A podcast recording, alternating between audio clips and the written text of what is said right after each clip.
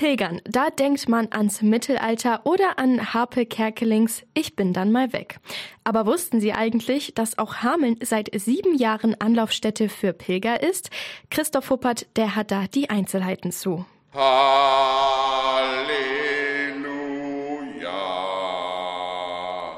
Kurz nach Einbruch der Dunkelheit und vor einem Regenguss haben die beiden Pilger ihr Ziel erreicht. Im dämmerigen Münster ein kurzer Dankesgesang. Seit sieben Jahren gibt es im alten Münsterhaus eine Übernachtungsmöglichkeit für Pilger. Peter Kluwe ist der Herbergsvater und Betreuer. Wie viele kommen so pro Jahr? Aber ich würde sagen, 50 ist, glaube ich, eine realistische Größe. Pilgern ist immer von Ostern bis zum 31. Oktober. Aber ich weiß, dass es auch Leute gibt, die sagen, okay, ich möchte auch Weihnachten, kann ich Weihnachten ja auch mal übernachten. Das, also das geht dann auch. Also wir sind da ziemlich flexibel und offen.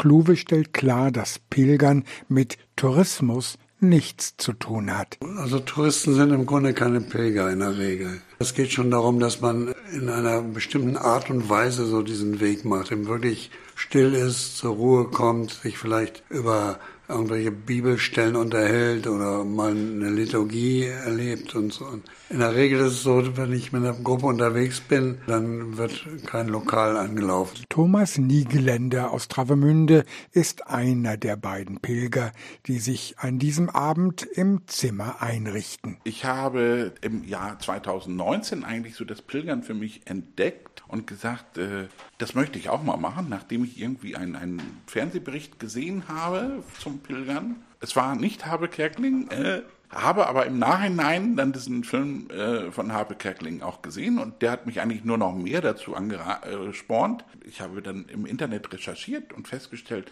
es gibt auch andere Pilgerwege. Man muss nicht diesen einen gehen.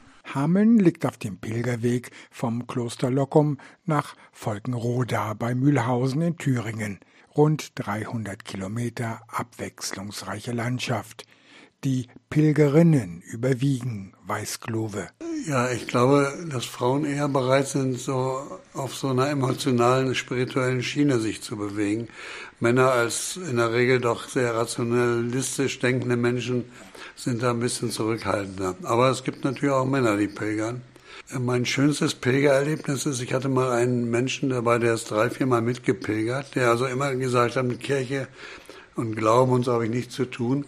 Aber nach der dritten, vierten Wanderung, kam er, Pilgerwanderung, hat er plötzlich den Wunsch entwickelt, er wollte getauft werden. Zur Ruhe kommen, den Weg als das Ziel erfahren und zu sich selbst finden. Das sind die wichtigsten Ziele des modernen Pilgerns. Eine Auszeit, zu der auch Hameln eine Station anbietet. Halleluja.